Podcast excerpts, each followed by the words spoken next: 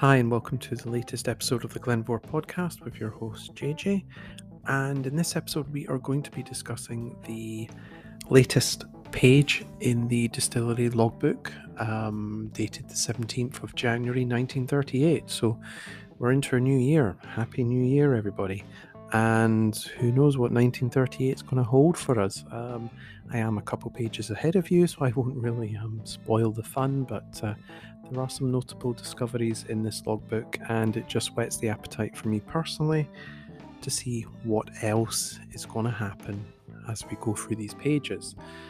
Now, you know, the distillery logbook, I suppose, you know, it's it underlines the power and the influence that the exciseman had. You know, how, you know, things could not really be change too much. Things could not be out of line without the exciseman being involved to approve things, but also embark on investigations.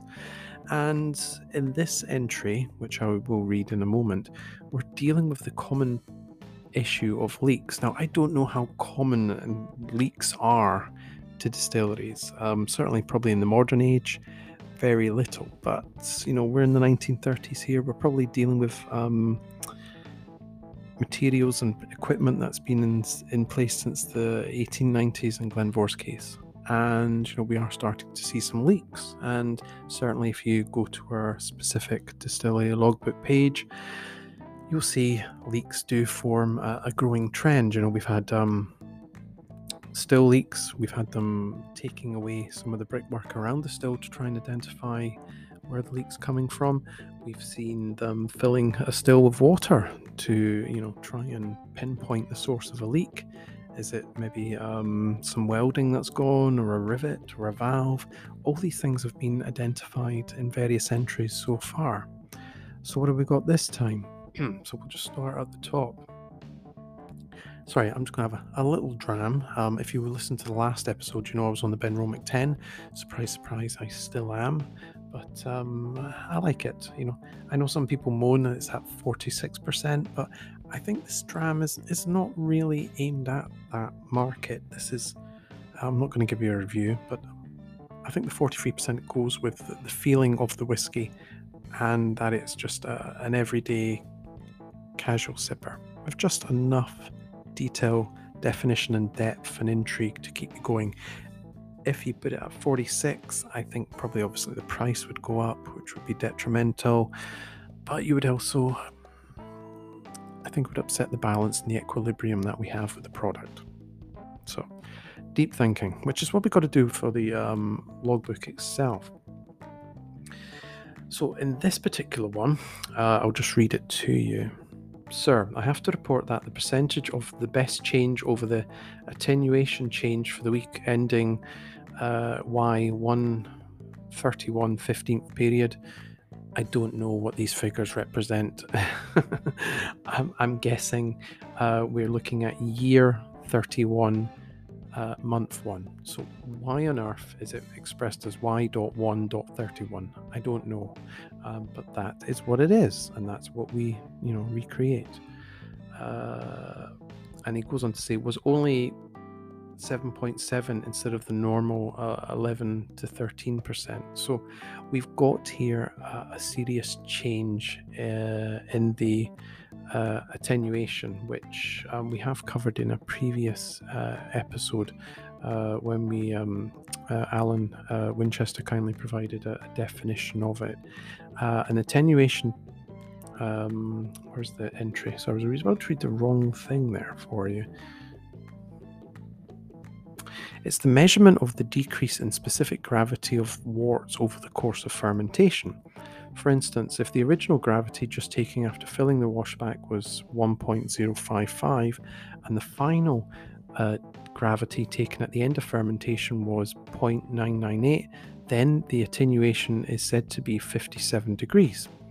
For every one hundred litres of wort attenuating through eight degree, approximately one litre of alcohol should be produced. So I suppose this is them calculating how much alcohol they're being produced, um, which is when the tax starts and the calculations of what they owe the government. But anyway, going back to the actual entry. Um, So they've noticed there's a there's an issue here. There's a real decrease in what they would expect based on previous records. So they have to go look for the leak. Uh, on attempting to obtain a sample from Spentley's receiver number two, uh, this is the exciseman speaking, uh, I found that the vessels had been leaking and were practically empty. The distiller's attention was called, so he um, flagged the guy down, say, "Oi mate, what's going on here?" Uh, and highlighted to the fact that it should be fixed without delay, because obviously we've got spirit loss here, uh, which will affect the business in Glen Mhor, um, but also the exciseman as well. Stills were filled with water, and a leak was found in number two low wine still at the end of a joint of a discharge pipe and still.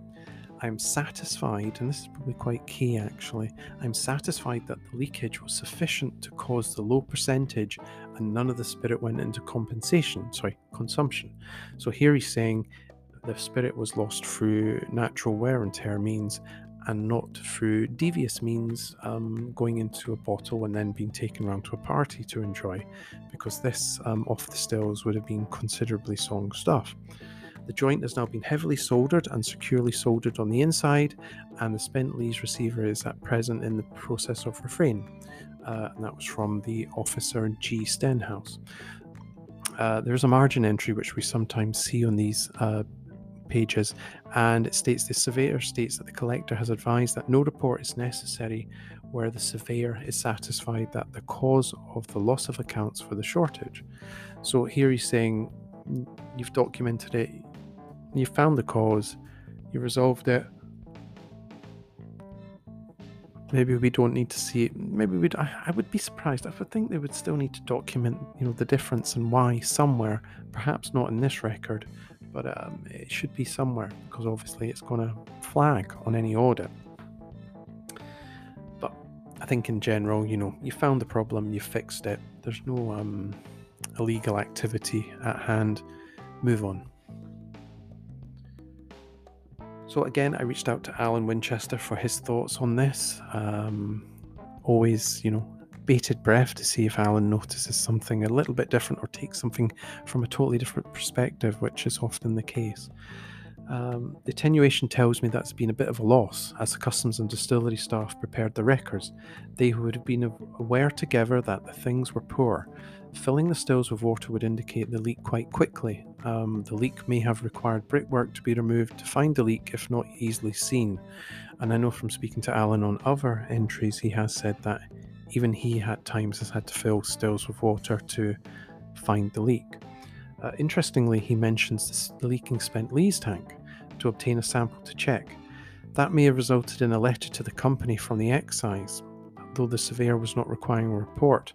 As you can see, where its loss had been to was concerning the officer. The officer appears quite diligent, so quite rightly, you know, if you're in the excise, it's all about figures and numbers and recording uh, and making sure the government gets its due duties. So through the work of the exciseman and his documenting of the fermentation gravity or whatever it was in the spirit, he has immediately flagged there's a problem, whereas the stillman on this case actually seemed quite oblivious to the issue.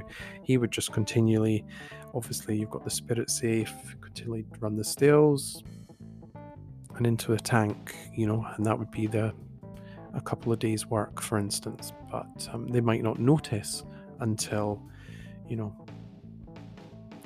the end of the week when they came to move that on, fill the casks or whatever, and he's, oh, we didn't make this much today, maybe maybe um not a, something's wrong with fermentation, the, the barley wasn't yielding well, or something's gone wrong in the process, or we've had a leak, which they have here. So that was a solid entry. I think it's quite indicative of many of the entries as well, but it is quite eye-opening just how many leaks they're having to deal with.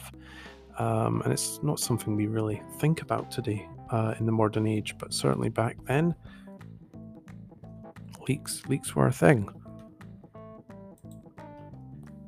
But anyway, thank you for listening. As always, I'll put the, the link down in the, pay, uh, the description below. Um, if this is your first listen to a Glen Mhor podcast, please don't run away.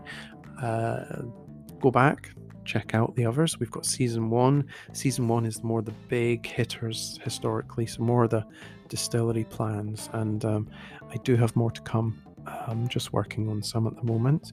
And season two is more the sort of in-between updates. It could be anything from newspapers to logbooks, pictures, maybe even reviews. So just keeps things nice and organized. But thank you for listening, and I will see you for the next page.